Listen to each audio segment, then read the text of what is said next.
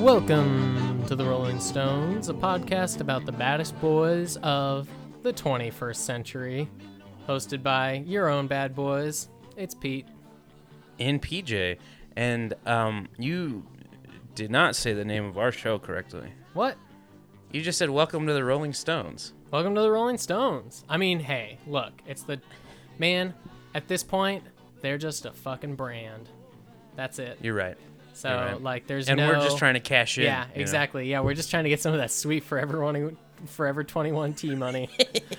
we're just trying to get a little, like a one, one or two percent kicked our way for doing a podcast about the band, and yeah, I think it'll be good, honestly. Yeah. It'll be nice to, you know, at least make some money back.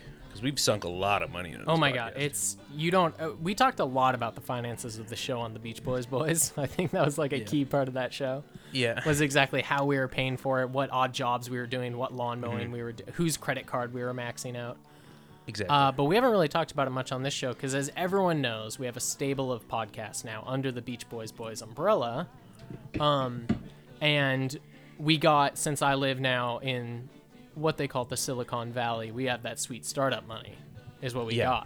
got. Um, and we're thinking about going public. Uh, you know, and so we're we're pretty much right on the cusp of just being what you call millionaires. Uh, but the Rolling Stones, really key to us going public would be getting a stake in that Rolling Stones advertising money. So uh, that's what our investors are looking for, basically. Yeah, exactly. Well, we've got that, and the Manfred Man Men. You Yeah. know, we make ten percent off that podcast, and they are doing well. Yeah, I don't know honestly how exactly Manfred Mann is just it's killing it in 2021. Everyone's so into the Earth Band, so I don't Yeah, know. yeah. It's a good I'm.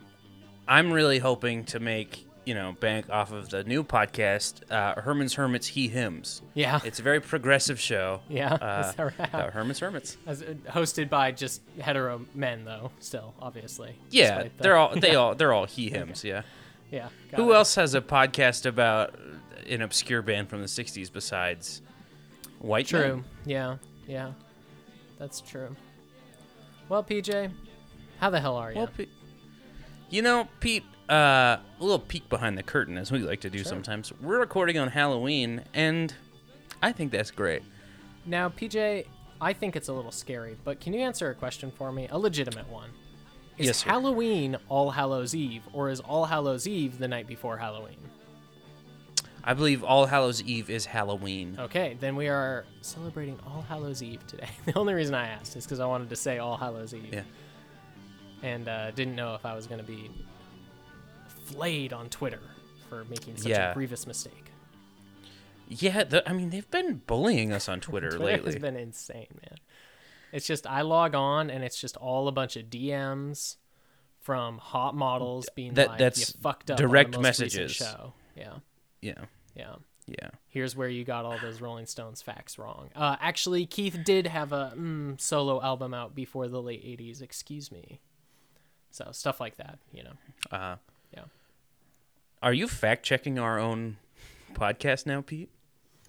No, no. I thought the- we- I told you never the, to do that. The thoughts on Twitter You're reaching right. out to me to tell me that uh, to correct me on the minor details of Keith Richards' discography.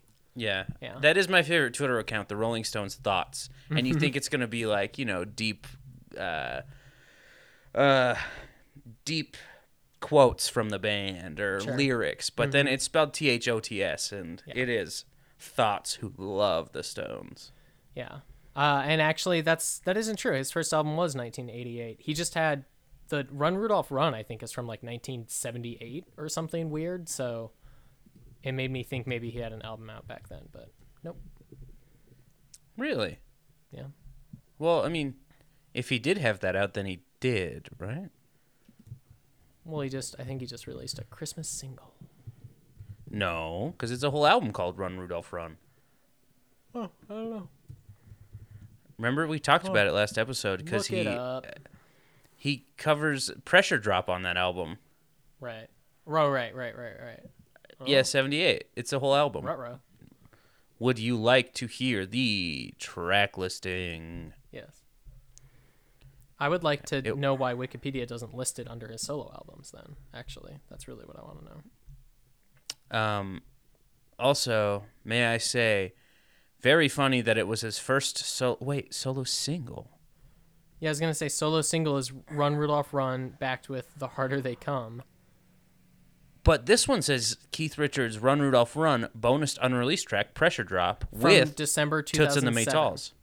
It says on Wikipedia. I mean, I'm just going off Wikipedia here, which is really the the facts of our time, the the encyclopedia of our times. PJ. God, we're gonna get we're gonna have to get microscopic on this shit, man. Yeah, I think if we were looking for more Fuck. reasons to talk about the Rolling Stones, we're not. But we could do a Yeah. bonus episode where we watch the Pirates of the Caribbean movies that he's in. Um, so uh, this last week I sent you He's in a video from. them. Jesus. Really? Oh no, He's got to be in the same one, as he's McCartney. Yeah, the most recent one he's in. It says likeness only, so I assume there's just like a picture of him in the movie. Yeah, that sounds right. Oh, you know what? I think Paul McCartney in that movie. That's the one Paul McCartney's in, I believe. Like is holding a picture of him, so it's like a Mm. cute little. I don't know. Funny joke. It's a hilarious joke. Yeah, truly. Yeah. Okay. I think it is a single, and then there are two B sides on it somehow. Confusing. I wonder maybe it was released in different areas with different B sides. On the Oh, record. that could be. They did. They were all fucky with that for a long time. Um. Anyway, I did this last week send you a video from Keith Richards' Instagram, which Mm, how have we not game. been? Yeah. Yeah. He he he was playing a song. You know what? I will play the video. Sure. Yeah, this the our listeners can play too. Play along at home. And we're gonna need you to drop a comment on SoundCloud. Uh, what song you think this is immediately?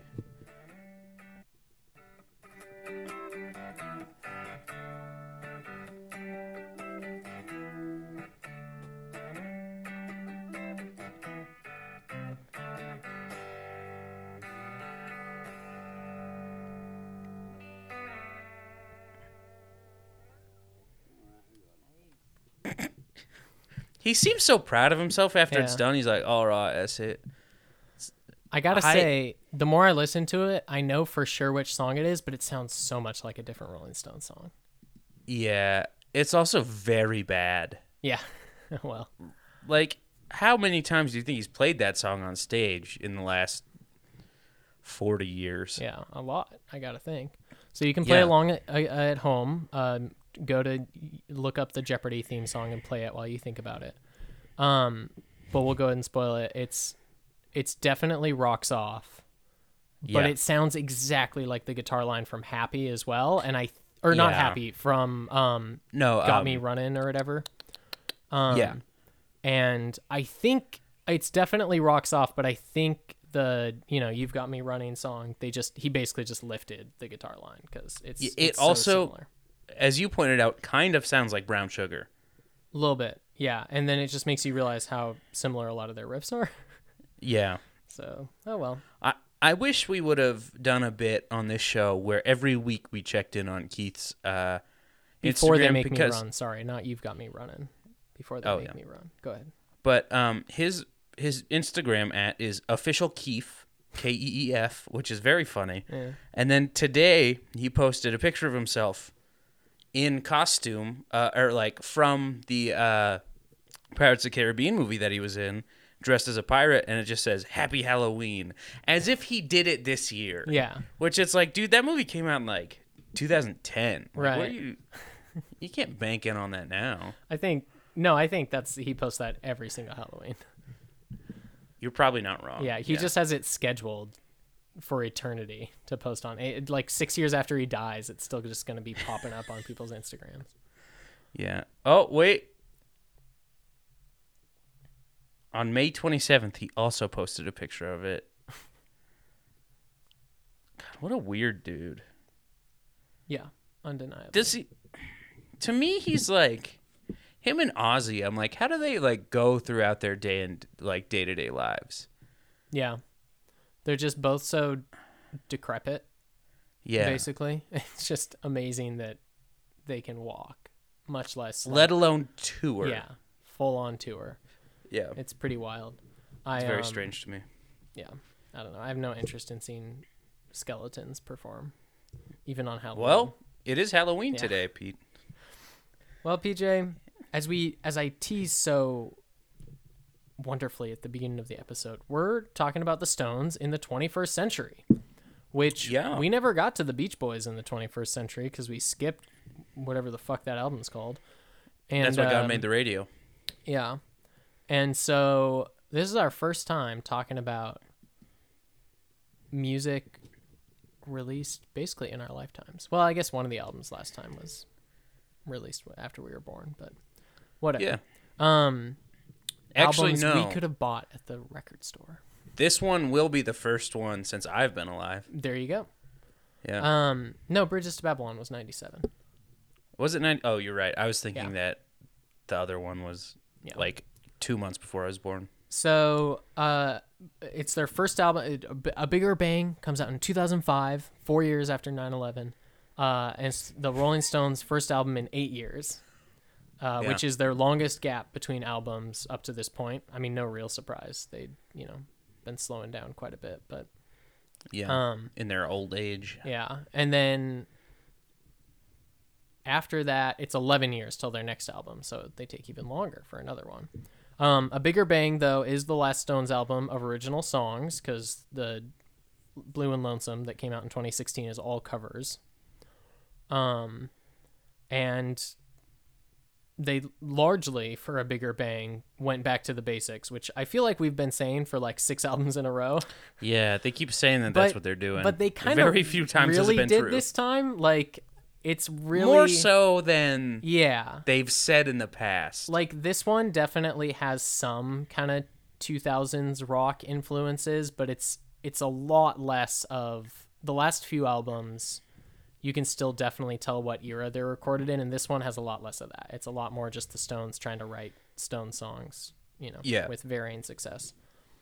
Um, Mick and Keith wrote all the songs in 2004 at Mick's French estate, uh, and they they almost didn't get together to start writing and recording the new record because Charlie was diagnosed with throat cancer in 2004.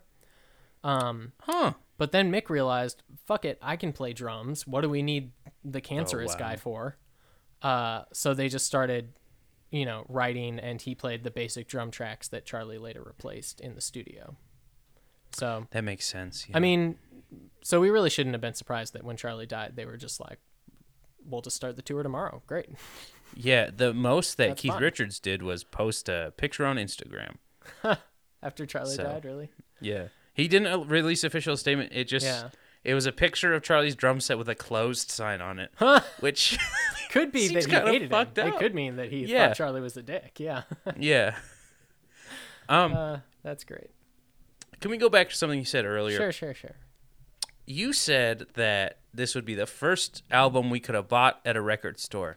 Are you implying that babies can't go into a record store and buy records? That's records? true. There is technically no age limit at a record store. So in 1997, we could have, respectively, at two and three years old, I think, bought an album if we if we had the money. I wasn't getting an Yeah. allowance at that point, but that's true. We technically could have, but in 2005, it still would have been a little, you know, we'd have been like nine years old, so still would have been a little weird, but I was in fifth grade in 2009.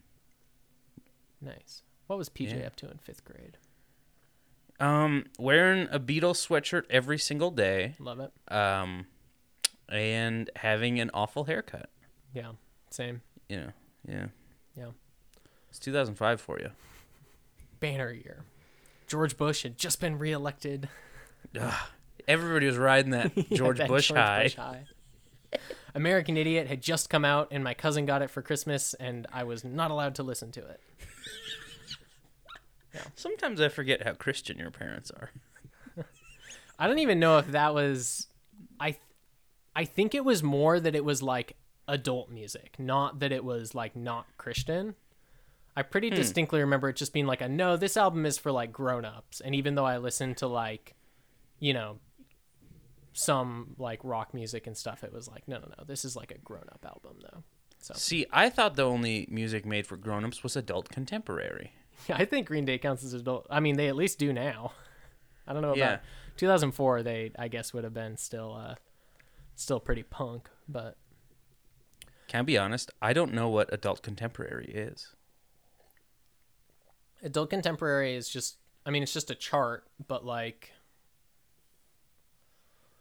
I don't know what it includes. I mean, it's pretty malleable. I've always been confused by the term. Yeah.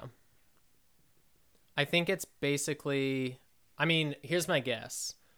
The way the Billboard charts work is who buys what at a record store, so somehow they must have been like tracking people over 18 a certain and over. age, you know? Those 18 and over record stores that they have that we Yeah, would not have been exactly. allowed in.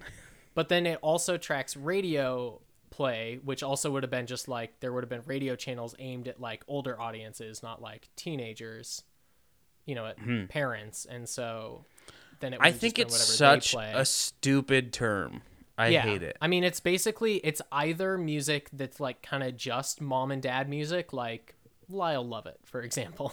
There you go. like from the first Lyle Lovett album, that was an album for like 35 year olds. Same with like Paul Simon's solo shit. I feel like Yeah. that's like you're only Lyle really, Lovett was such a good pull. you're only excited about that music if you're like 35 years old or older. Yeah. Um, but then there's some there's some adult contemporary stuff that is pop, and then like as it ages, it becomes adult. Like I would say like Fleetwood Mac, it's like Right. cool for everybody when it first comes out, like Rumors and Tusk and everything. But then after like three years, that's purely adult contemporary because younger people have like moved on to hipper stuff. Yeah, that's true. Fuck Fleetwood Mac, honestly. That's I'm how young I and would cool. describe adult contemporary at least. Okay.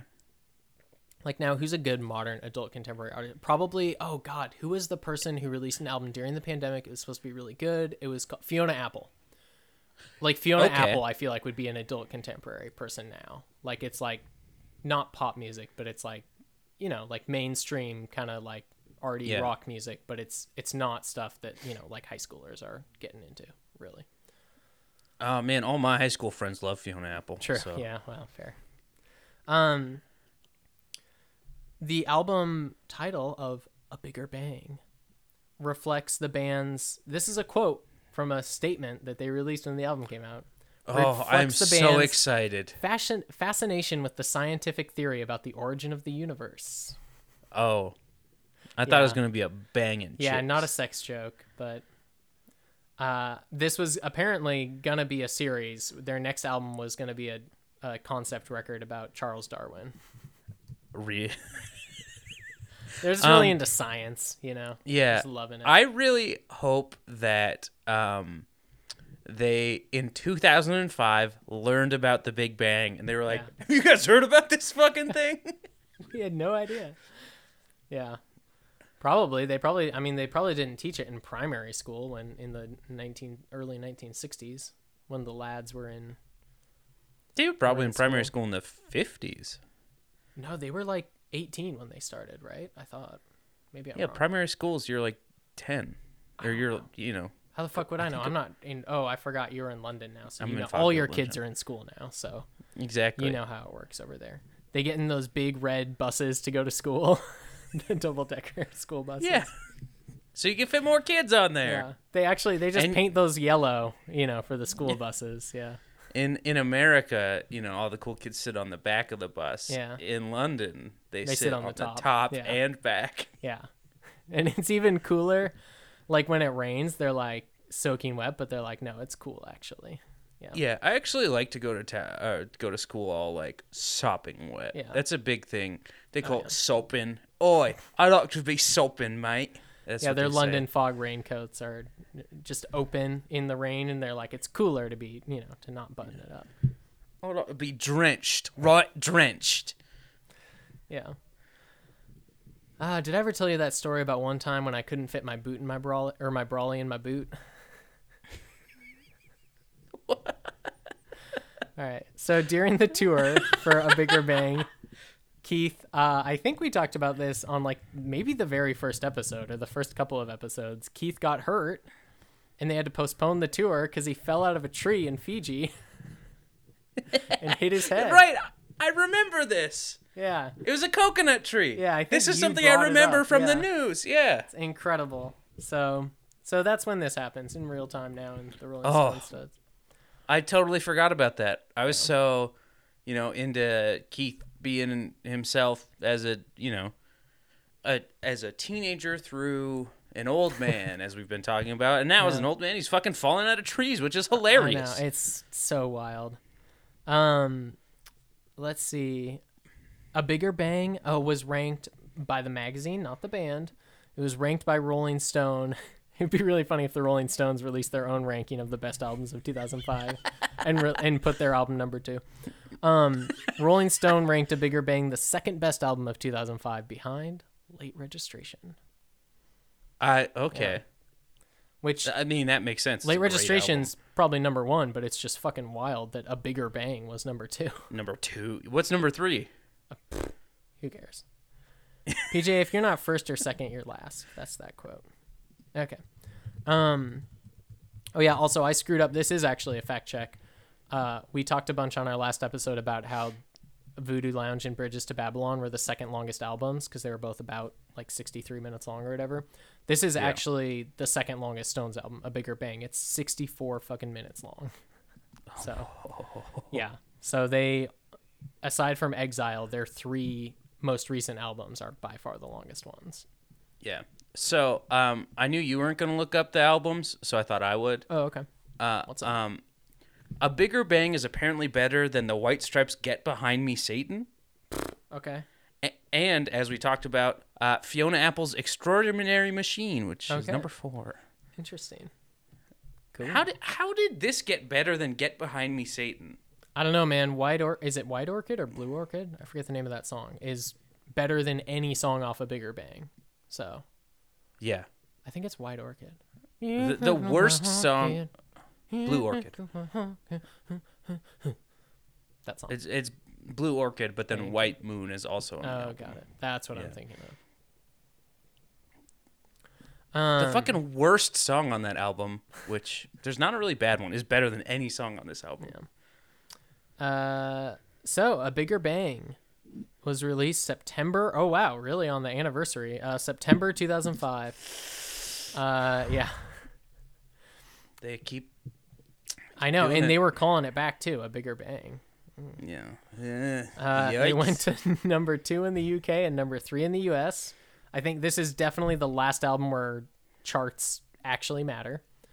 Because you Yeah. still, I mean, obviously you could pirate shit in the 2000s off the internet, but iTunes sales still basically counted as like, you know, record sales. So, um, and it was still produced uh, by Don Was. He's still their producer uh, through the 2000s, and largely all recorded by Keith, Mick, and Charlie.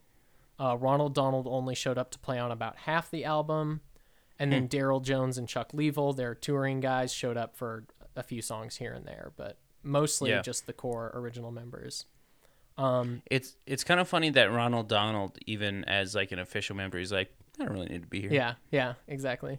He must have been touring with someone or, or something. I don't know. Um, and then also the first album where Mick is credited with playing bass.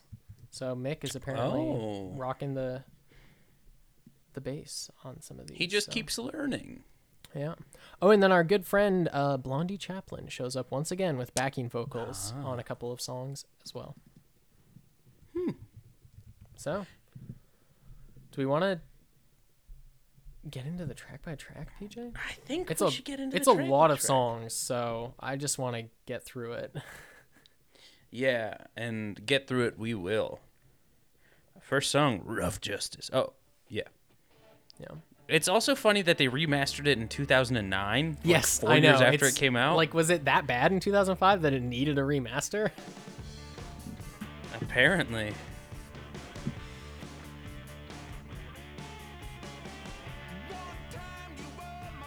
Uh, that's Ronald on the slide. It's maybe the best slide work he's done In a little while. in his. I mean, maybe the best he's done.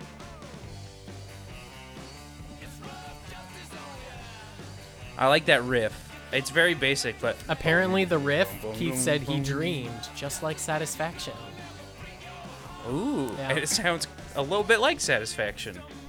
I mean, I gotta say, it's maybe a spoiler for the entire rest of the album, but this is by far the best song on this album. And this song Oh, kind of rules. yeah. This song's really good. It's. I think it's very good. The solos are great. Yeah. That riff is good. I kind of hate the chorus. Oh, interesting. I like it just because the that's when the guitar riff really comes in. So I'm okay with the them once again doing a chorus that's just Mick chanting a phrase. That's the title of the song. Yeah.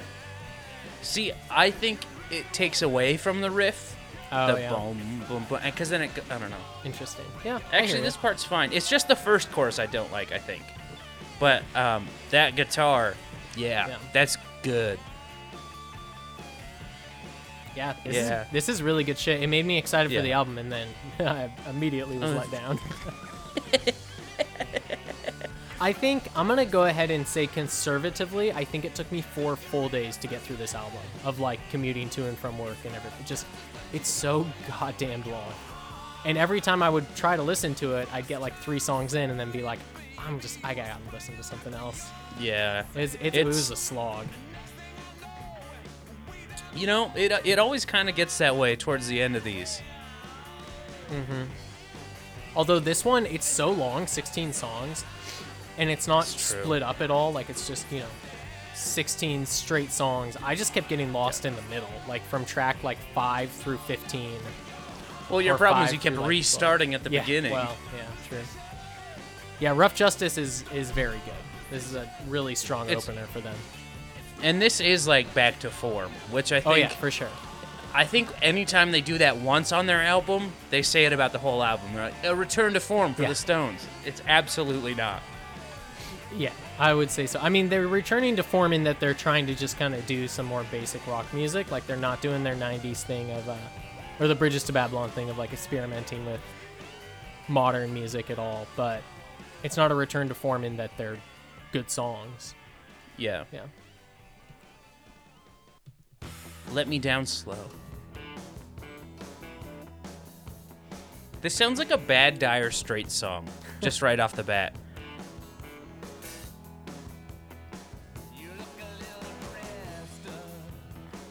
I love that. Yeah. You know, here's the thing. As somebody who was alive, this is one we can speak to because we were like alive and like actual human beings in 2005. I can see this coming out in 2005 and people being like, "Damn, Yeah. this is a really good Stones album." Like, Yeah.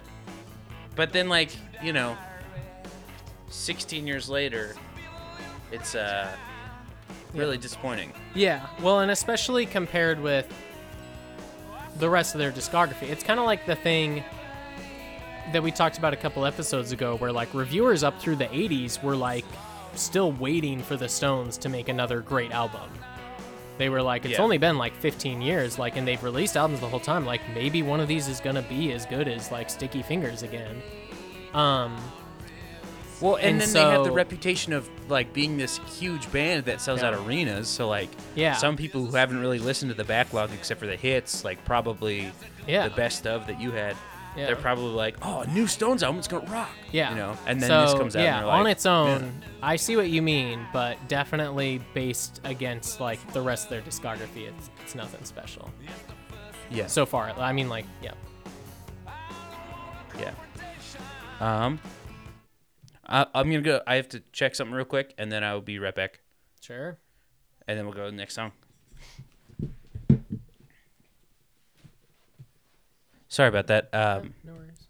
I can see the people walk by my window for trick or treating, and then I did Ah. not hear anybody go to the door. So, uh, Melanie could not hear them, and I was like, "Are you are you giving people treats or what?" And she's like, "Nope, couldn't hear them." So,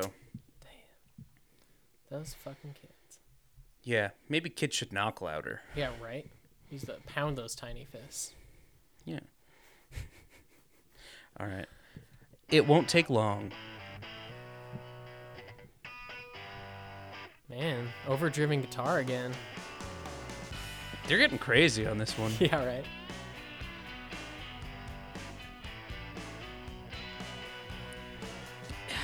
the thing is, at this point in the album, the third song.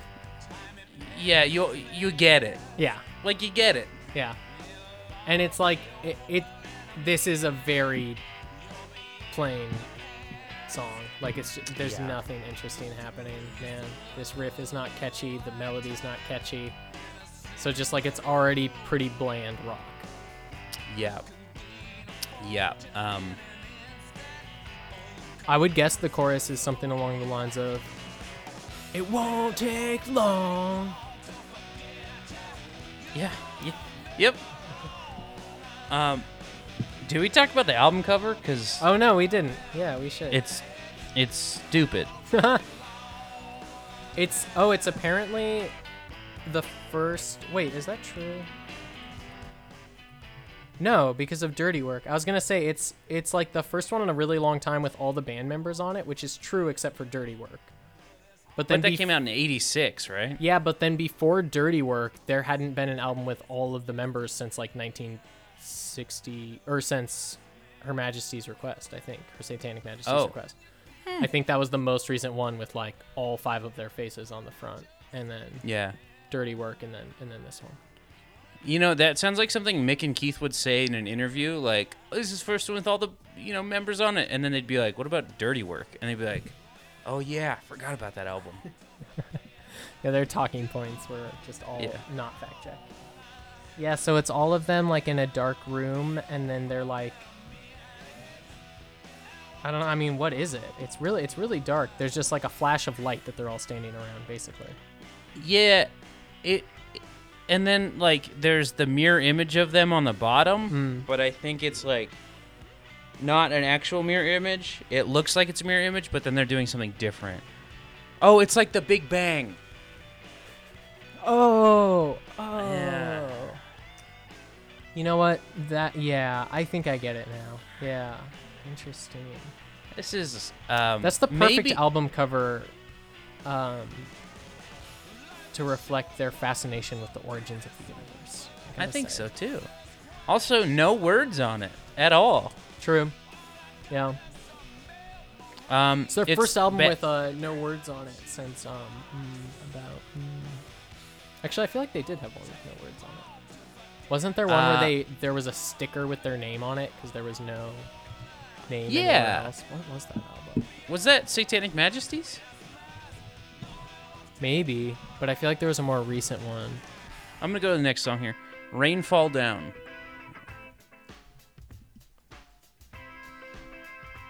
I mean, Rain they tried to not. is I guess I know I just said they didn't do a lot of contemporary stuff, but Rainfall Down feels like it's kind of trying to be like contemporary rock of the time, Oh yeah, oh yeah. and it's Well, it's got that hip hop beat. That's how you know. yeah, it's got a little hip hop beat happening. I Uh, really don't like this song. No, it's awful. It's one of the worst. It's kind of fun just as like a novelty item because it's like a weird story song from Mick about him like going over to a lady friend's house, but it's it's not a good song. also, that's not cute when you're an 80 year old man. You know. yeah, yeah. fair. Um, may I say that uh, this sounds like a worse version of the stuff that the Dust Brothers produced. Yeah, it's like that kind of song, but then without cool, interesting production, or not even cool, but just interesting production. It's just like very bland production. Yeah. Um, I'm trying to find that one that didn't have any words on it. Um, and even the guitar, like the tone on it, is really not of the time. It's very old school. Yeah. Um, I'm gonna go to the next song. I think. Streets of Love.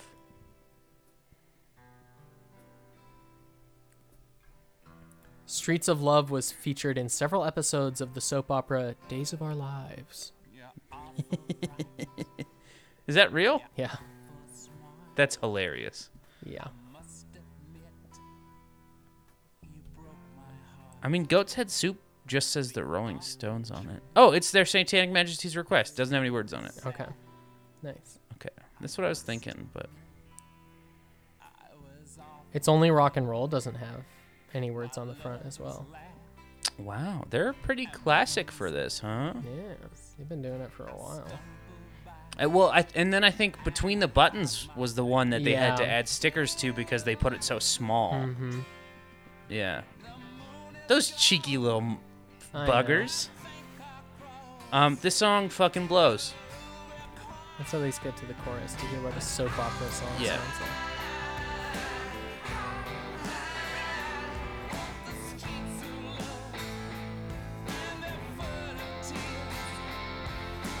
I mean, I could definitely see this being played during a dramatic moment in a TV show for sure, but it does Yeah, not make it a good song. I would guess a teen drama like the OC Yeah, or sure. something, you know? Yeah, yeah, yeah. One Tree Hill. Yeah, and then like old dudes are like, "What is this classic Stone song? I've never heard this." Mm-hmm. Like, oh, it came out this year. God, I. At this point, we could just do bits while the songs are playing. I mean, at this point, it really feels like it's not even worth listening to all the songs. But the problem is that none of them are decent enough to like even play. You know, I don't know. Yeah. Uh, well, let's go to let's go to back of my hand. back my hand. Uh, Only interesting because it's actually kind of a blues song again, and Mick is playing slide guitar apparently. I had no idea he knew Really? how. Yeah. I do like the guitar on this song a lot. I will say. Yeah, that. I mean, for a classic straight blues song, it's solid. Just Yeah. I don't love these kinds of songs from them in general. So That's true. I do think. That being said, I think it's the second best song on the album. yeah, I think inarguably just because it's you know the Stones doing a, an eight bar blues. So Yeah. Do you think it would have been better if Keith sang it? I'd do a little bit. oh, interesting. Yeah, maybe. I'd be intrigued at Um, least to hear that version. Yeah, and this is like truly a return to form. Yeah. Like I think when most people say that they're talking about their rock stuff, but this is like what their first album sounded like. Yeah, that's true. Yeah, I didn't hate this one, I should say. Um, For sure. mostly I just like the guitar on it quite a bit. Hmm.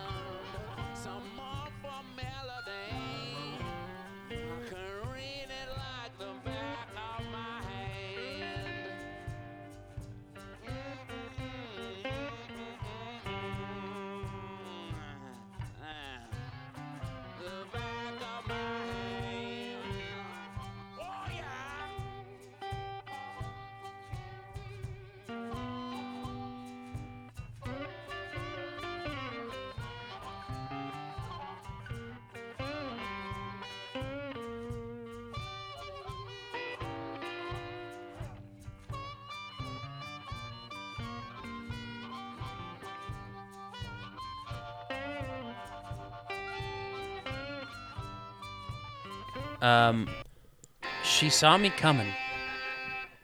So, um,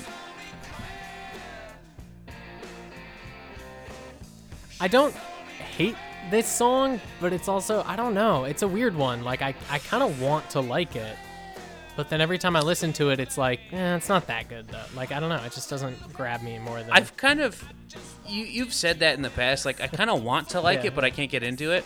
And I've never had that experience ec- until this song, where I was like, "There's almost something yeah, it just there." it feels like it should be good, and then it just isn't quite though. It's weird. You know? yeah. Um. And oh, so let me take this time to Sure. talk about how I want to get John Hinckley on the podcast. Okay, sure. Yeah, let's. Yeah, let's go over it. Um, so John Hinckley Jr. Sure. Uh, you know, famously shot Ronald Reagan and was obsessed with Jodie Foster. Sure. Um, he has been putting acoustic covers that he's been playing. You know, the chorus isn't It's bad. for some reason I kind of feel like I would like it if it just wasn't a Stone song, which is kind of unfair. But I feel like if it was a different band, I might really like this song. Yeah, I feel like there should be more solo-y stuff, like on. Um, yeah, there should be a lot more guitar work l- happening. like on Rough Justice. Yeah. You know, just fucking drip with that. Um, but uh, John Hinckley recently tweeted out, uh, I like the early Beatles, early Elvis, early Bob Dylan, and early Rolling Stones. In the Airplane Over the Sea by Neutral Milk Hotel is a great album. Nirvana did some good stuff. And I tweeted at him and said, Would you like to be on our podcast about the Rolling Stones? Convicted Um, murderers. On, or not murderers. No, we didn't murder anybody. I think it was an accident.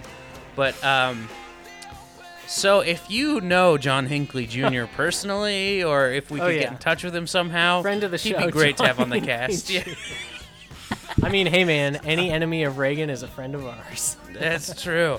Um you know, and do you think he didn't put the Beach Boys on there because they're they were buddy buddy with Reagan? Probably, yeah. He's like that fucking Mike Love. Yeah. Asshole. Um, but we will not bring up how he tried to shoot Reagan if he's on the podcast. I'm sure his publicity people are like, that's off limits, guys. I'm sorry. Yeah, We know that's We all. won't what, talk about. That's what it. anyone wants to talk about, but he refuses to. we won't talk about that or Jodie Foster. Okay, We just want to So- know his favorite Rolling Stones and Beach Boys albums. we just want him to talk about it, man. Yeah. Um, so if you know him personally, if we could get his contact, email us at beachboysboys at gmail.com. Sure. Let's get to biggest mistake. So This biggest mistake, I sounded really familiar to me, and I honestly thought it was a cover or that someone had covered it, but then I couldn't find anything on it. So I don't know how I've like heard it before. Maybe the melody's just familiar of the chorus.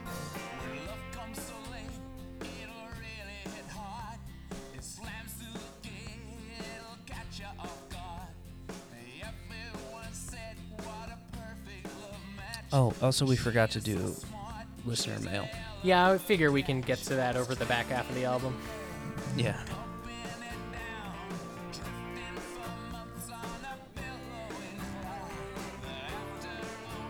Now I'm trying to figure out what song it sounds like.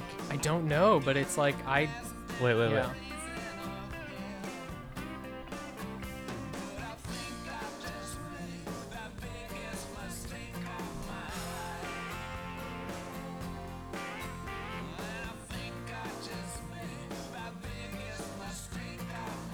They're really not creative with song titles. This is Um, one again where I think I actually would really like this song if it was just a different band. And What What's your ideal band doing this song? I don't know, I can't put my finger on it, but I just feel like if someone else was was doing this one, I could like it. But I don't know. Um, I agree. I think like if I can't, e- I can't put my finger on either. I will think about this the rest of the show, though, for sure. Yeah. Um, this place is empty. Oh, this fucking song. is this the one you kept This getting to and stopping fucking it? song.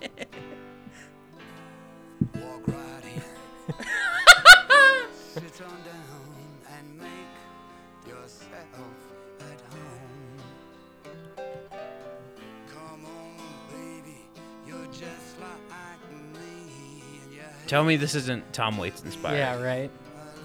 His voice, man.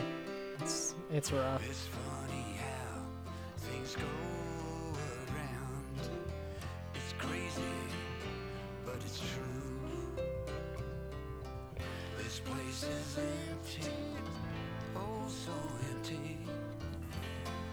It's empty without you. A, a little bit of, I believe, Ronnie Downey in the back there. Oh yeah.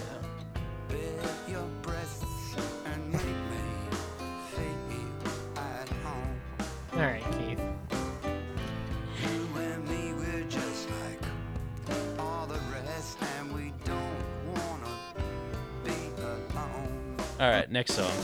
Oh no, not you again. This is a good time to get to some listener mail. I know we won't play our our mail theme song, but there's not enough going on in the music here to No. just skip to the next song whenever you're ready, PJ. Uh, Yeah. So following up on, well, we got a follow up from some mail last week. Um, oh, and if you ever want to email us, it's beachboysboys at gmail.com. Uh, the password is capital.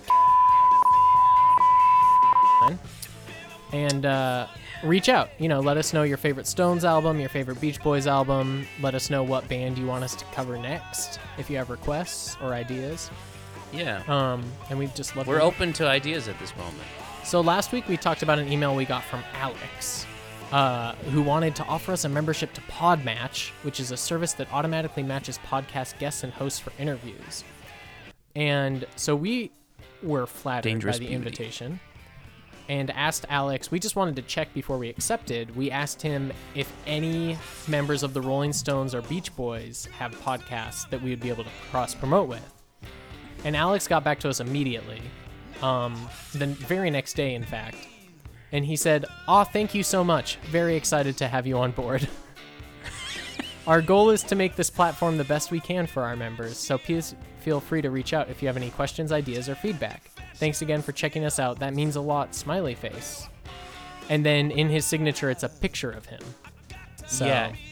Uh, he did not answer our question. face. In fact, he seemed to completely ignore our reply and just reply as if we said, "Sure, thanks." Yeah. Uh, so I'm pretty. We're pretty Eh. sure Alex just used Google uh, autofill to write that reply. I did think it was charming though, so now we are proud members of Podmatch. yeah, promoting. I assume we're gonna get paid. Promoting Podmatch, a place where you can cross promote your podcast for guests and hosts and interviews. And apparently, all of the members of the Beach Boys and Rolling Stones have podcasts. Because otherwise, why would Alex have replied? Exactly. Yeah. Why would he say anything? Yeah. Um, and then we also got. Are we on another song? Laugh, I nearly died. Oh yeah, this song. We will actually have to stop and talk about Sweet Neocon because there's something Okay. interesting there. Um, we got a new email uh, from a fan named Nathan, who we last heard from early earlier in the Rolling Stone Studs run. And uh, Nathan says, "Dear PJ and or Pete, um, when my previous You know- letter, oh, go ahead. Can I can I pause real quick? Everybody assumes it's me who writes people back. Oftentimes Right. it's more often than not it's you. I think it's just because the way Gmail works, it has like your initials if you don't have a photo. and so Ah, since yeah. you created the email address, it's just your initials. But then I think usually when we write, we sign it, whoever it is. So I don't know what the confusion is, but whatever. Yeah. You know what? Maybe I'll throw up a picture of you and I at your wedding just on the uh. Sure. on the old thing. I love it. Um, let's see. Oh, his subject is Rolling Stone Studs. The fan e-letter strikes back. Which, all right, that's funny. Oh, I get it because his first one was fan e-letter, which is really a great way to put it. Okay. When my previous letter was read live over the Beach Boys Boys airwaves, I was so happy. My wife was even proud of me. Hey, Nathan's married too. How cute. Yeah, good for you guys. Couple of Yeah. married guys palling around. Uh, I've been keeping up and listening through the discography of the baddest boys of the British invasion with you both, and I've got to say I've loved it. Oh, thanks. The Lil Mick era, and especially Exile on Main Street, is fantastic. I'm glad to have heard some great songs I never would have listened to on my own. Well, I should say I did love it, but then I listened to Black and Blue, then Some Girls, Emotional Rescue, and Tattoo You. Yeah. I agree with everything you guys have been saying about how meh and bland these albums are. Even the lamest of the Beach Boys albums I still enjoy on some level, but not with these Rolling Stones albums. Man, me and Nathan are of a kind here. Maybe we should get Nathan on the cast, huh? Yeah. Not sure if I'll enjoy the rest of the Stones discography or not. Spoiler alert, you probably won't. You won't. Yeah, Uh, not at all. But I'm excited to listen to you guys suffer through it. Can't wait for whatever the next Beach Boys Boys production will be as well. Respectfully yours once again, Nathan. Thanks, Nathan. well, Nathan, if you have any ideas, Yeah, email sure. us back. Also, I'm going to the next song, which is Sweet Neocon. Nice. Uh, I did go double check Nathan's old letter to just kind of remind myself in my head who he was. And Yeah. me and Nathan are just the same person because he wrote right when we started Rolling Stone Studs saying like it was perfect because he liked the Beach Boys but was in like interested to hear PJ's thoughts as a new listener and then said he barely heard the Rolling Stones so was interested to hear like, you know, us go through it for the first time with me as a new listener. So Right. Nathan, wait. Am I just maybe? Did, I Did you create? memento yourself? or wait, do no, I Fight Club do yourself? I sleepwalk to my laptop at night and created an email address under the name Nathan, and then I'm emailing ourselves. Let's look at the picture. Maybe.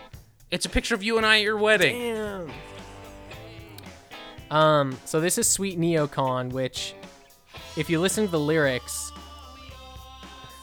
is very obviously about uh, conservative Christianity, and it's maybe the most like blunt and uncreative diss of like Christians in the world. It's basically just straight up like, "You guys are so hypocritical. You claim to love Jesus, but then you don't love everybody." Like just shit like that Yeah. as the lyrics, and it's it's very bad. I see they were early adopters of Reddit. Actually, let's do this. Let's read these lyrics. Here, I'll turn the music down. It's actually really similar to the we I've, we've said this a couple times recently. This is very similar to the Dave Grohl song that we talked Yeah. about a while ago. You call yourself a Christian. I think that you're a hypocrite. You say that you're a patriot. I think you're a crock of shit. this is the worst slam poetry. Oh my god. Okay. And listen now, the gasoline. I drink it every day, but it's getting very pricey, and who's going to pay? How come you're so wrong, my sweet neocon? I don't know what any of that gasoline shit means. I think it's maybe because like conservatives, um, you know, are tied together now in America. You've forgotten since you're over in foggy old London town, but in America, Yes, conservative yes. Christianity pretty much goes hand in hand with Republican politics, which is about big oil. Is my That's guess true. about what he's trying to do there. How weird is it that in like a hundred plus years of having cars, we haven't just made something that's basically gas? It's kind of weird. True. I mean, some cars there's hydrogen cars that exist. I mean, Yeah, that's not that's making something new. I guess it's just using a different. Elon thing. Musk says that's not the future. so Yeah, if the richest man in space doesn't think it's the future. So Sweet Neocon sucks. yeah, look what the cat dragged in. I'm surprised they've not already done a song with this, This title. song was written after Keith's cat came in with a mouse, and we were in the studio, and it gave us a big old laugh. And I thought, what if we wrote a song called "Look What the Cat Dragged In"? The little kitty cat that hangs out at the voodoo lounge, it does. Alright. Yeah. Anyway, okay, so this song or this album's it's just really bad. It's it's Yeah. back to the pre like 90s stuff of even if they cut it down to like 8 or 10 songs, it would not be worth listening to. Like it's there's there's not enough good songs to even kind of come up with an idea of what the album could have been good No. it's just it's so uncreative in terms of songwriting and i'm i'm sure they you know had fun making it and i kind of think you're right that maybe in 2005 it would have hit a little differently but but based against or looking at it against you know the rest of their even recent albums it's pretty bad Yeah, I mean, hindsight is 2020 has never been more accurate than this album. I think that's right it's just really bad. I just want to know. I I cannot imagine that. Has anyone listened to this album? Even like the biggest Stones fan, has anyone put on this full album since like maybe 2006? I think there's no way. not. Yeah, like even if you fucking loved it, after you like got done listening to it for the first few months after it came out, you haven't touched it again. The the only way somebody's played this over and over again is if this was like your first CD. Yeah. You got your first CD in your first car on the same day, And then the CD player and it was just stuck. the one you kept playing. Yeah.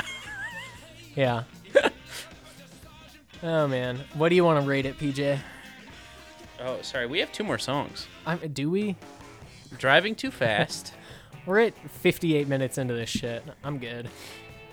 wait, wait, wait. Oh, we okay, have to okay. at least do our part, our due diligence. Sure, sure, sure. And play at least 15 seconds of this song. It's bad. Uh, Infamy is the last song.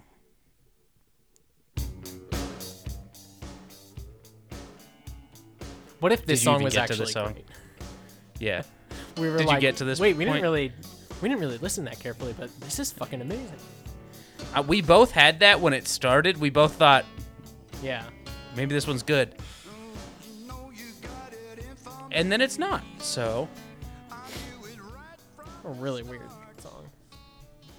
yeah, um, he also sounds like David Lee Roth, like old David Lee Roth on this. Yeah, it's odd that Keith's voice doesn't just sound like Keith's voice. Like it sounds really weird Yeah. on this song in a way where I kind of thought it might have been Ronald Donald for a minute and then looked it up and no, it's Keith, but it sounds a lot different than his voice does on every other Keith song. He sounds bizarre. Yeah, It's like he actually cleared his throat for the first time in 15 years. he didn't smoke that day. yeah. Um, boy, this album. Peter said it at the top of the show.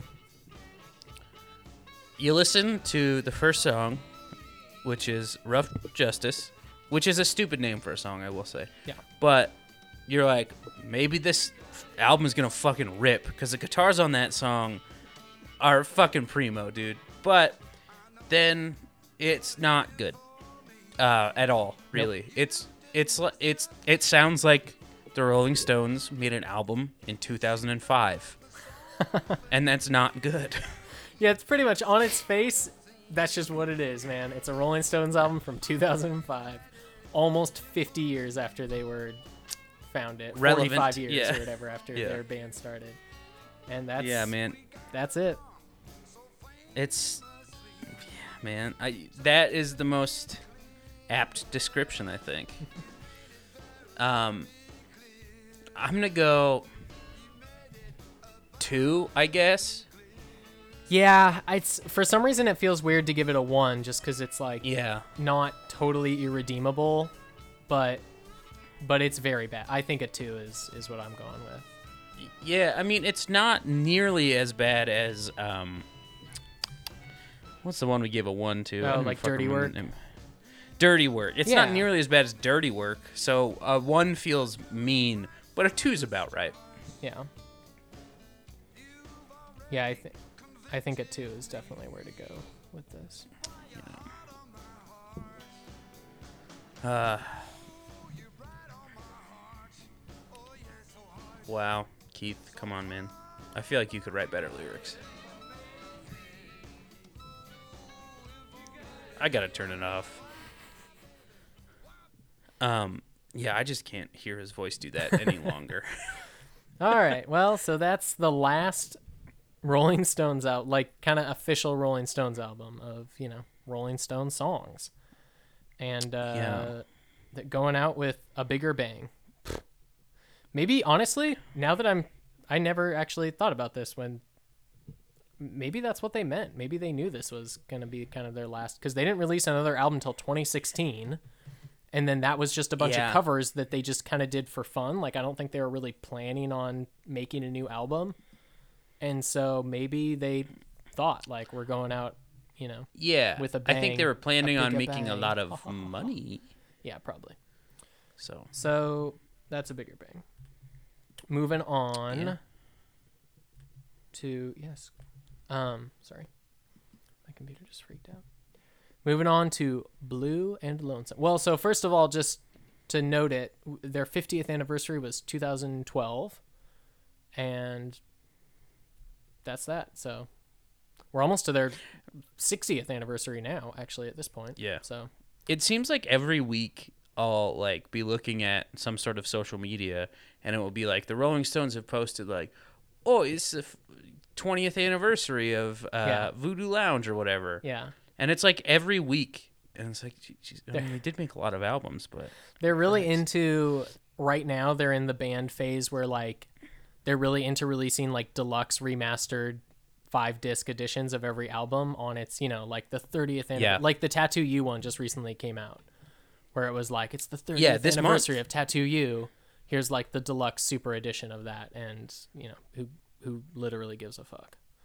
All right. and they they they did that with a bunch of other shit too. So Blue and Lonesome was all covers of old Chicago blues. Uh, they recorded it in three days. You know what I say about that kind of blues? Yeah, what's up? good pizza. Uh, they recorded it in three days, December 2015, and then released it the next year. Uh, the first Rolling Stones record to be all covers because they did have a couple originals on their early early Whoa. albums. Are you telling me they released this the same month I turned 21? Yeah, that's right. I could have been blasting this in the club. Yeah, that's yeah. Um, they won a Grammy award, only their second, I think, ever after the, uh, whatever they won best album for. For this album? They won a Grammy award They- for best traditional blues album for this album. Okay. Yeah. All right. That's all different. Yeah. Okay. Um, and this is for sure, actually, this time their most stripped down back to basics album since like their earliest, earliest albums. The credited players and instruments are Mick on vocals and harmonica, Keith on guitar, Ronald on guitar, Charlie on drums, Darryl Jones on bass, and Chuck Leavell on keyboards. That sounds about right. And then so this is more stripped down than the album Totally Stripped. Yeah, yeah. But like, you know, there's no there's no outside instruments aside from just guitar, bass, keyboard, drums, Yeah. harmonica. Um, and then they do have a couple guest musicians. So Eric Clapton plays slide and lead guitar on a couple songs. So we'll have to skip those because he's Yeah, a bad racist. Um, and an anti-vaxxer. Yeah. Uh, and then their producer, one of their producers, Matt Clifford, uh, plays like a little bit of keyboards on one track, and Jim Keltner plays a little bit of percussion on one track. So Hell it's not yeah, Jim quite- Keltner. They they just can't. I mean, I get it if you're in a studio like that. I get that they can't. Um, it's almost impossible, really, to just do like just the core band because, like, at some point, you Yeah. know, someone's gonna jump in to like do a little thing here and there, but. They're so close. They're so close to just the five of them being credited. Um, what one of my favorite things that Jim I Keltner has ever now. said Yeah. is in the late '70s through the '90s, he would just hang out at the studio, um, and just bring a weird instrument in that day, just so he would get credited on songs and make money from it. That's So he'd like you know have sleigh bells or some shit and be like, "Yeah, you want me to be on this one?" And they'd be like, "Oh, sure, if you're here." But then he would get credit and then he would make money Yeah. That's at, at least awesome. the session fees, which is amazing. Yeah. But then he's also like really good at what he does, so I get it. But Yeah. that's pretty great. Um so that's basically it for Blue and Lonesome. Uh for some reason I I literally cannot think of a reason why. It was released as a double LP and it is 43 minutes long and 12 tracks. So that means they did 3 songs per side of like 7 Yeah. minutes per side. I don't understand it at all. do you think they only do that because you have to pay more for a double LP? maybe it just it truly doesn't none of it makes any sense but then it would No. cost them more to produce But then they, I, mean, I think you probably make more in returns for a double maybe LP. Maybe. That would be crazy if that's true but Well, because like a brand new double LP sometimes is like forty five dollars, Yeah, fifty maybe. bucks sometimes. So that's it blue and lonesome came out in december 2016 and uh, went to the number one in the uk and number four in the us although we are firmly in an era where if you just release an album that week then you're number one so Yeah. Uh, Also, I was wrong about. I was twenty two when this album came out. oh pj god damn Yeah. all right let's get into that sweet track by track Just your fool. This is a uh, Little Walter cover. You know, I'm I'm gonna say this now. I really like a lot of old music. Like I love Lil Walter. Yeah. I don't want to hear white dudes in their goddamn 80s do it. I mean, Yeah. I mean, it's interesting. It's like you said about the the like blues song on A Bigger Bang. It is like truly back to their roots. You know, like Yeah. this is the stuff that from like 1960 through through like 1968 was their yeah. this was their whole guiding star. This was the like entire Well- reason they were a band. So I get them wanting to go Right. back to it, and they sound comfortable and, And uh, good. no, I'm not saying it's bad. It's just like it. I guess in 2016, no, even in 2016, it's just like the, there was all this stuff coming out in like the early 2010s where it's like, oh, you mean every old blues artist has had some lyric or riff or something stolen from them and never credited? Yeah. And it, it just seems insensitive of them to have like, Yeah. I don't know. That makes sense. I'm not saying it's a bad album per se. Uh, I don't know. It just seems weird. It seems dirty. Yeah. It's also just unnecessary because it's like Yeah. if if you want to hear these songs, you can check out the original version or Mm-hmm. you can check out a different cover again not sung by like 80 year old dudes. Like there's probably Yeah. interesting intriguing kind of covers that are not the Stones in 2016. So it's it feels a little bit like who was this album for and I guess really just Stones fans. Yeah, probably. Know. Um, or just old dudes who want to hear N- eight bar blues. that could be. So, Peter, are you familiar with the director Gus Van Sant? I am. Are you familiar with the 1996 film Psycho, yeah. uh, f- featuring I- Vince yes, Vaughn I, I am. as Norman Bates? Uh, so the reason he, when he got a lot of flack for how shitty it was, uh, That's 'cause the it was a shot-for-shot shot-for-shot remake. Yeah. yeah, in color. Um, he was like, "Well, I wasn't trying to make a good movie. I was trying to make a movie because there were a lot of kids who hadn't seen, or like a lot of people in the world who hadn't seen Psycho because it was in black and white, and I just wanted them to, you know, like see Psycho and maybe go watch the original one after seeing mine." Yeah. And I was like, "That is the most batshit crazy lie I've ever heard in my life." Um, Yeah. and I can like imagine the Stones saying that about this if it was like poorly received. Yeah. Being Right. Like, oh, we just want people to go back and you know. yeah, yeah. I mean, here's the thing for the Stones in 2016, they probably met up, like maybe before a tour or something. They were just hanging out in the studio practicing. They started being like, hey, it would be fun to do some old blues covers. Like, let's just jam for a little while.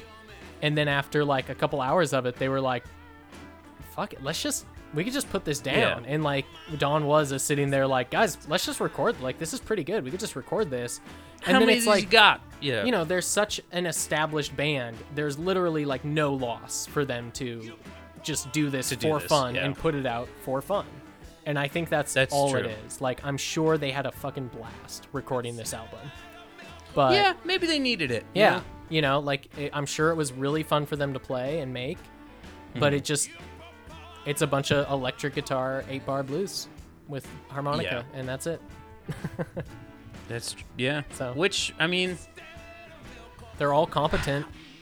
Like if you like Yeah, the Stones and you like the eight bar blues, you probably would enjoy this album. But I don't love their blues stuff, and even if I was gonna get into like traditional blues, I would look for other sources than yeah, very old Rolling Stones. yeah. Um, this is a Howlin' Wolf cover. Yep. Yeah. Commit a crime. Yeah. Um, and then the next song is the titular track "Blue and Lonesome," which I think I don't know if it's originally a Little Walter, but it is a Little Walter cover. Yeah. So.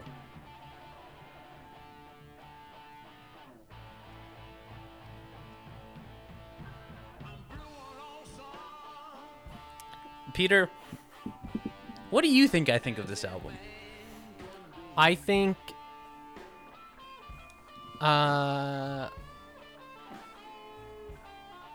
I think you like it actually. Like it's not, you know, one you're gonna like put on to listen to all the time, but I think you enjoy this. I mean, it's. I guess you generally like their acoustic blues stuff a little bit more, but I think you're more into like traditional blues than I am. So Yeah. Oh, hear that guitar though? it's pretty good on this song. Yeah, it's Yeah. nice. There's also though, I forget if it's this song or a different one. Whoever it is, Keith or Ronald Donald, just gets like lost in a blues riff and just like totally has hmm. to bail on it, and it's really funny that they just kept, you know, that take. Yeah. I would guess this was one where it was just recorded live and they didn't do many more than a couple takes of each song. Yeah. I think this song is great. I really like this. Yeah, it's pretty good. Um, um, so far, I gotta say, I have liked every song. yeah. Um, yeah, and I think, like you said, I do I do like 12 bar blues, and I do like their acoustic blues stuff a lot. But like that's cool as hell. Yeah. And then the harmonica on it. You hate harmonica. I think like I think Mick is a really incredible harmonica player, He's pretty good, yeah. which I don't think I've ever said about another human being. yeah. Um, Uh, next Brian song- Jones was better than him. That's true. Um, All of Your Love. Magic Sam. Is it Magic Sam? Okay. was I wasn't sure. Original artist.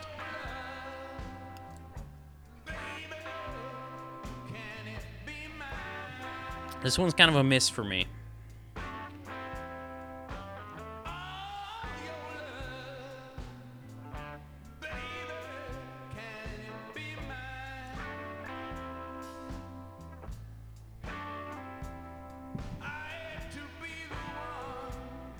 Like this is fine. It's just not like I guess I kind of don't want to hear them do like a slow Yeah. 12 bar blues, you know? Yeah. I like the ones that have a little bit more like drive and like, you know, forward motion. a little more energy to it.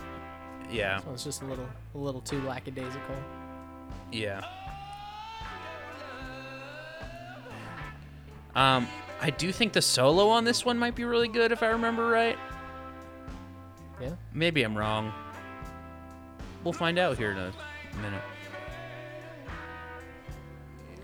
But this is like the stuff that when when like Keith always does an interview with like an acoustic guitar in his lap. And this is the kind of shit he's always like Oh, that's right. It's a piano solo and it's dope as hell. Yeah, that's what I really liked about this song. It is a good piano solo. Yeah.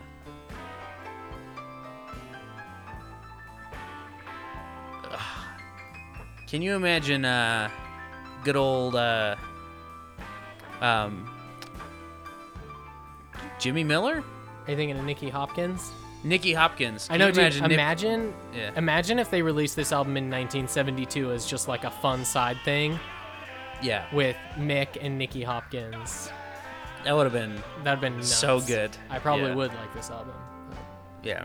Um Yeah, I think that song is fine. It's not my favorite. That piano solo is real real good. Um I got to go. Okay, bye. Logging off.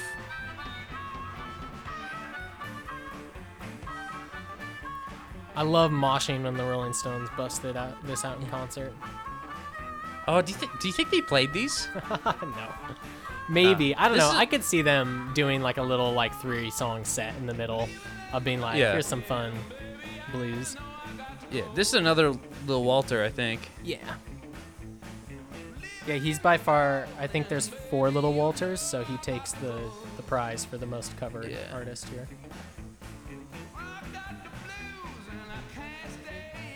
I like this one. I think it's good. Alright.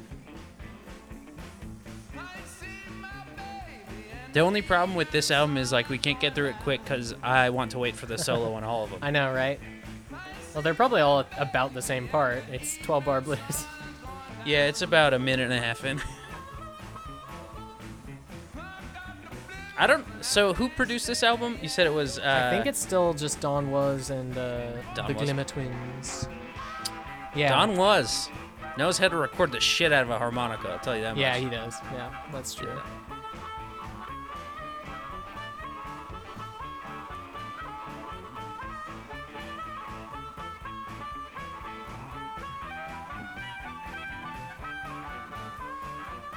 I like the bass in this one. I mean, it's very 12 bar bluesy, but I just like how it. I don't know. It sounds old timey. Yeah. Uh, everybody knows about my good. This is the Eric Clapton slide guitar. If you hadn't told me that, I would have guessed this. I would have said, "Oh, that sounds really Eric Clapton-y." It's it's a disappointment because I would say the slide guitar here is one of the highlights of the album for me. So it sucks. It's quite good. Clapton. Yeah.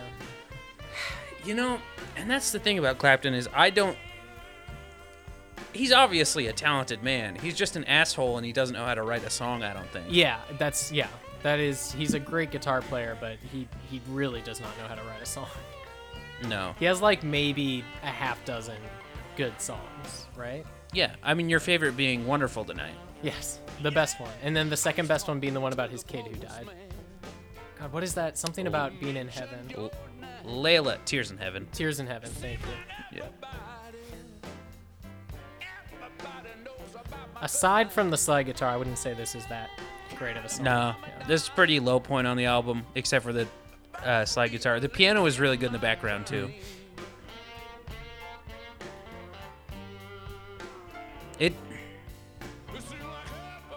Do you think they made Clapton kind of change his tone because they didn't want people to think it was Clapton or what? Maybe. Yeah. Because it's not a super Clapton-y tone, but True. Yeah, I don't know.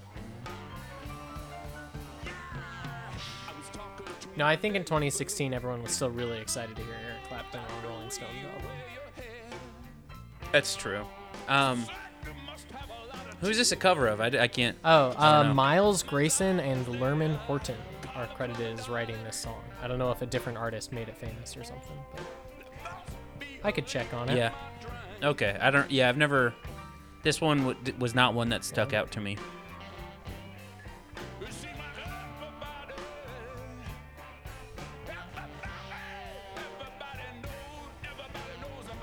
I also think on this one, it's like Keith doesn't have the register. Like I can hear like an actual old blues musician singing it in my head, Yeah. and it's like he does not have that range, and Yeah. uh, it's I don't know. Sorry, I just wanted to wait for this guitar part.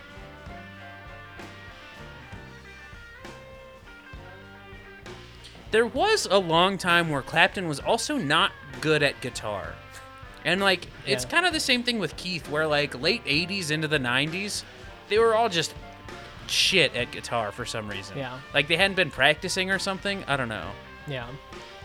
I mean, Or after and what, even, like, Jimmy Page. 25 years of doing it, they probably just kind of lost the passion Just to try bored. that hard, and they could just Yeah. skate by at being pretty good.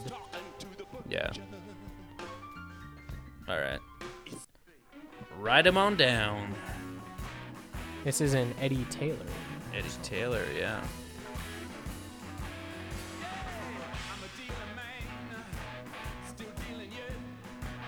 The guitar in this one's weird. Yeah. Um, the tone is really like off. Like it doesn't fit the song.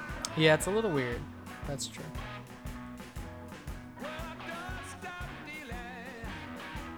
I will say, Charlie on this whole album, quite good. Yeah. True. All right, there's not much more to say about this song. It's fine. Hate to see it go. The final Little Walter, I believe. Yep. This is more interesting. This definitely sounds like a song they would have done on one of their first couple albums. Yeah.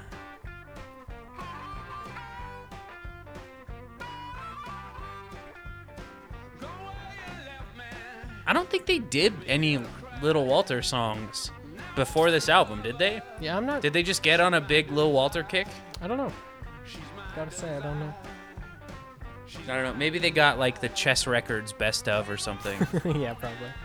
um, because I know they cover Willie Dixon a little bit later in the album too. Yeah, there was an, a 60th anniversary re-release, a box set that Mick got. Yeah. really.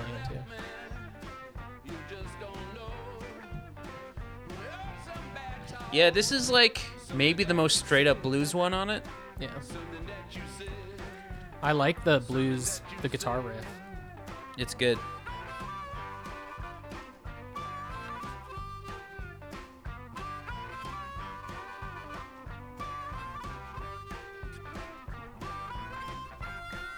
All right. Hoodoo Blues. Who do blues? Who do blues? Who do blues? Um,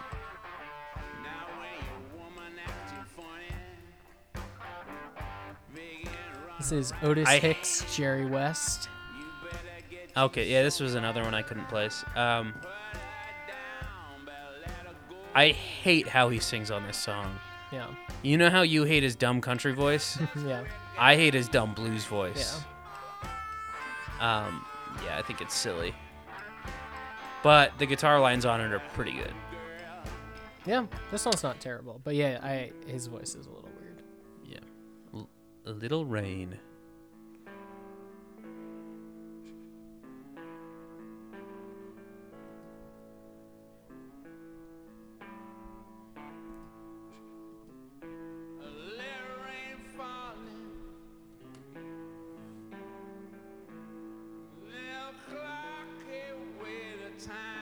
It sounds like they put it on half speed. Like he sounds, Yeah. you know, when that thing was going around a few years ago, where it was like, if you put YouTube videos on half speed, they just sound drunk. That's what they sound like they did here. Yeah, it does.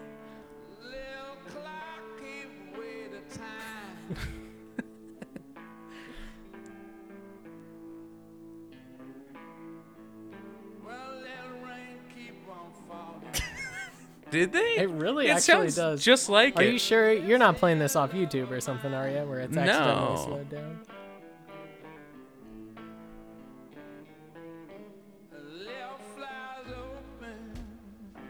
this is Okay, well, I was kind of hoping Yeah. it would kick into gear and it would be like twice as fast, you know. But yeah.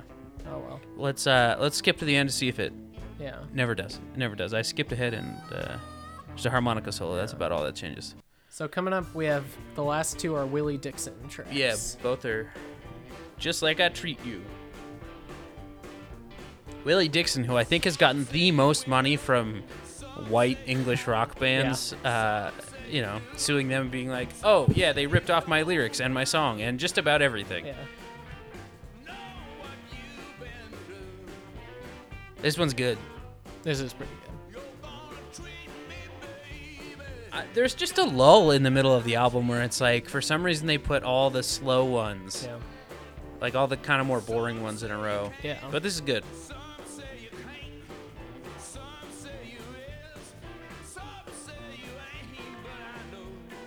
You know, how old was Mick when this came out? How old is Mick now, I guess? Great question.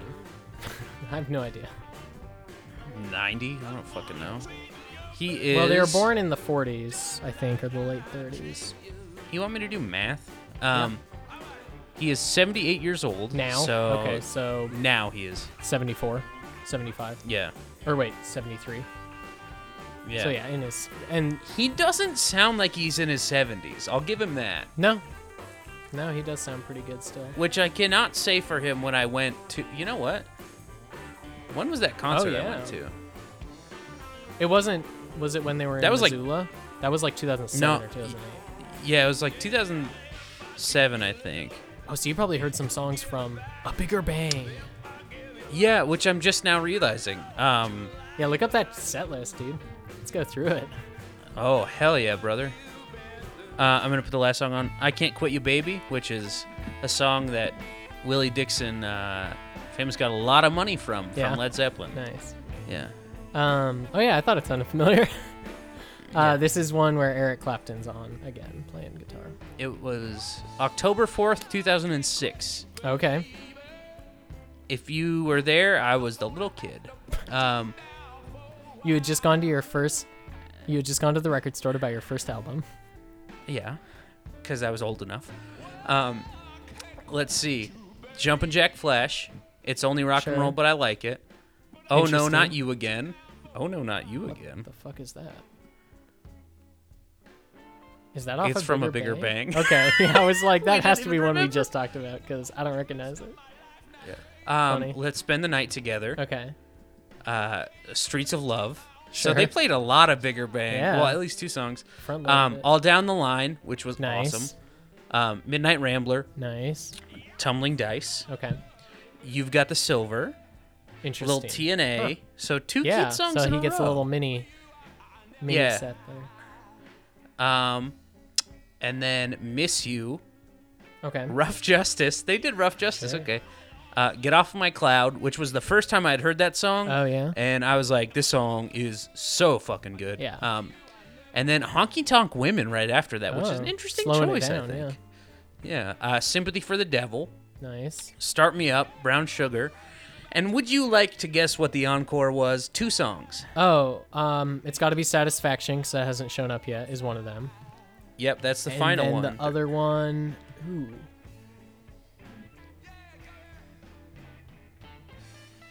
Wait, what were like the last three songs of the of the set of the regular set? Sympathy for the Devil, Start Oh, Me Up. Brown Sugar. oh, okay, okay. Wow, I feel like I'm blanking on something major here.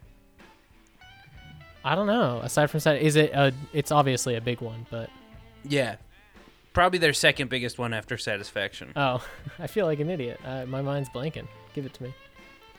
You can't always get what you Oh want. yeah, doy, duh. of course they're gonna close the show with "You Can't Always Get What You Want." Yeah, Yeah. that makes sense. Well, PJ, what do you want to rate "Blue and Lonesome"? So my thoughts on Blue and Lonesome are I think it's a fine album overall as far as the music and stuff goes.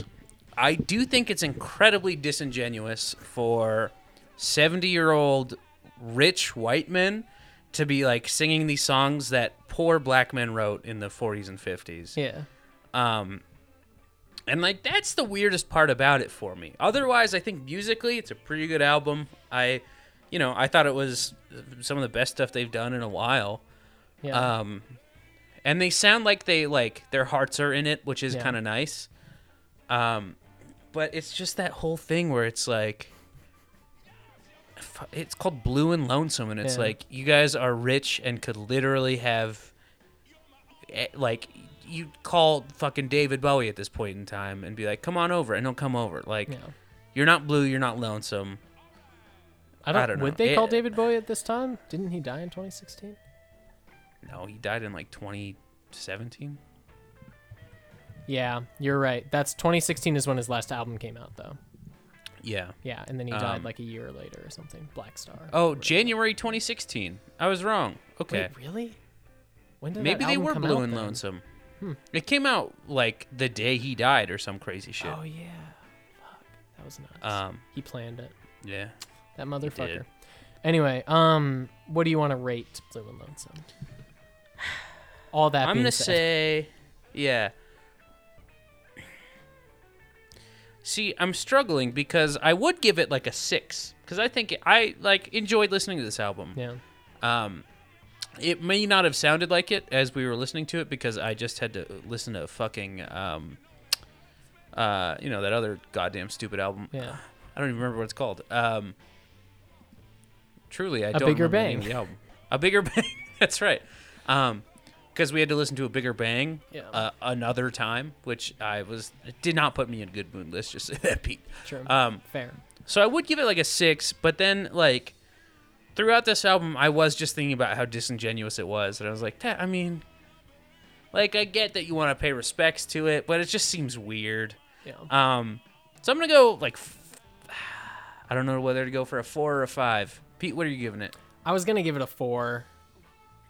It's like I'll match you there. I'll match you there with a four. technically good, technically as in like the musicianship is good. Um, Yeah. and it's definite. It's infinitely more listenable than anything since Voodoo Lounge, since the first half of Voodoo Lounge, and then before then, several albums. You know, like it's it's actually something that I wouldn't hate being played in the background, but Yeah. I also don't think it's particularly good. So I think a four is is fair for sure. Yeah. I'll match you there with a four, I think. Um, Yeah. yeah. And that has been That's you know the, what that the Rolling Stones discography. the Rolling Stones whole fucking career. We did it, Yeah. PJ. We did it as painful as it was towards the end of that. I think it was worth it for the beginning. Yeah, I think I think so. That's true. At least that's what I'll keep telling myself because, you know, it's been a year. So, have we been doing this for a year, the Stones?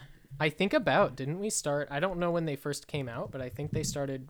We started recording them last December or November. You, yeah, and we are almost to our three year anniversary, I think. Wow, Pete. Nice. Wow. Um, it has been 10 months of listening to the Rolling Stones, um, pretty much nonstop every Yeah. week, at, at the very least every month. Um, and I got to say, I really enjoyed the beginning of it. Yeah, Um, you know, in that 10 months, I've moved. You got married. A lot has happened, but the Stones They were were always there. They were our yeah. rock. that's true. I mean, for Yeah. better or worse. So, but don't don't fret, listeners. We have we're gonna come back for one final episode. Uh, Yeah.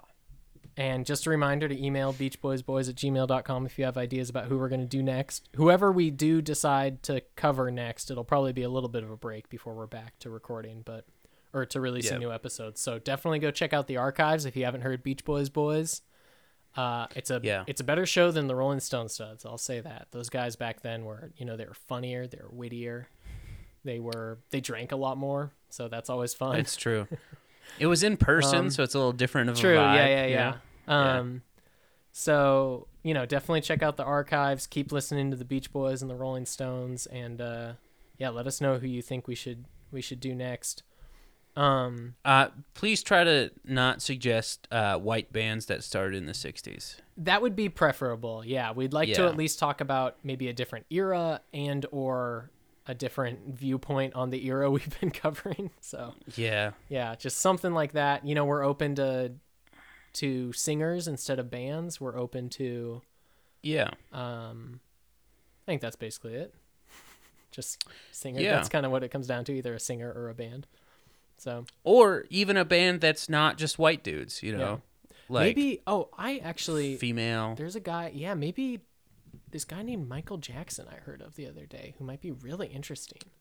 Like yeah, like started as like a child star, but it was in like the 70s, so it's kind of a different era. Oh, yeah. An African American gentleman, so you know, obviously not Oh, a white, not a white white. dude playing the blues. Good.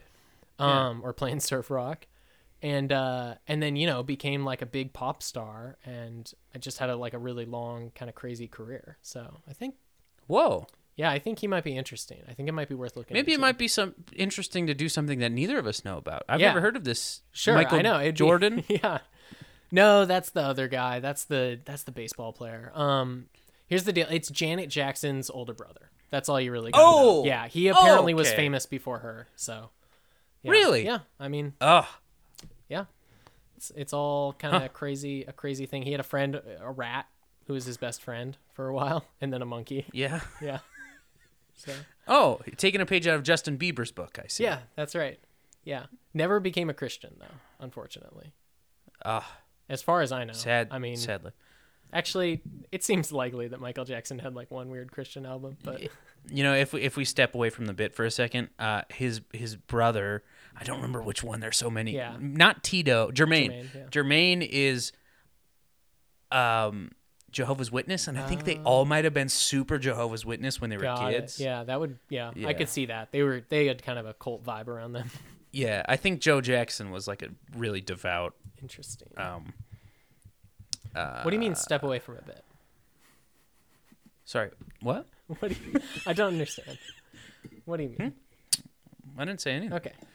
Well, so Well? yeah, we'll we'll see you next week with the final wrap up episode of the Rolling Stone Studs. We're gonna get into some best ofs uh, for their whole career and kind of give our our thoughts on the Rolling Stones as a band and as a cultural institution. But until then, Yep. this stone, it's still rolling. Is it? It's losing speed rapidly. yeah, technically, it's still going. It's running on fumes at this point. Yeah. It's starting to gather moss, which I I was told was not a thing. So It's not a good thing. I know that. I've heard that. Yeah. No, I don't like my stones mossy. No. Who would? Well, Pete, I'll see you on the other side of that stone.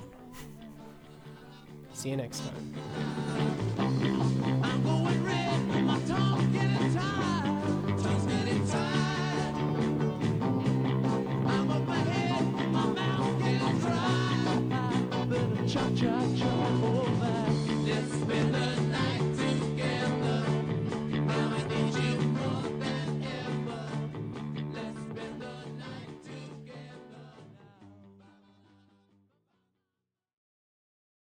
A Beach Boys Boys production.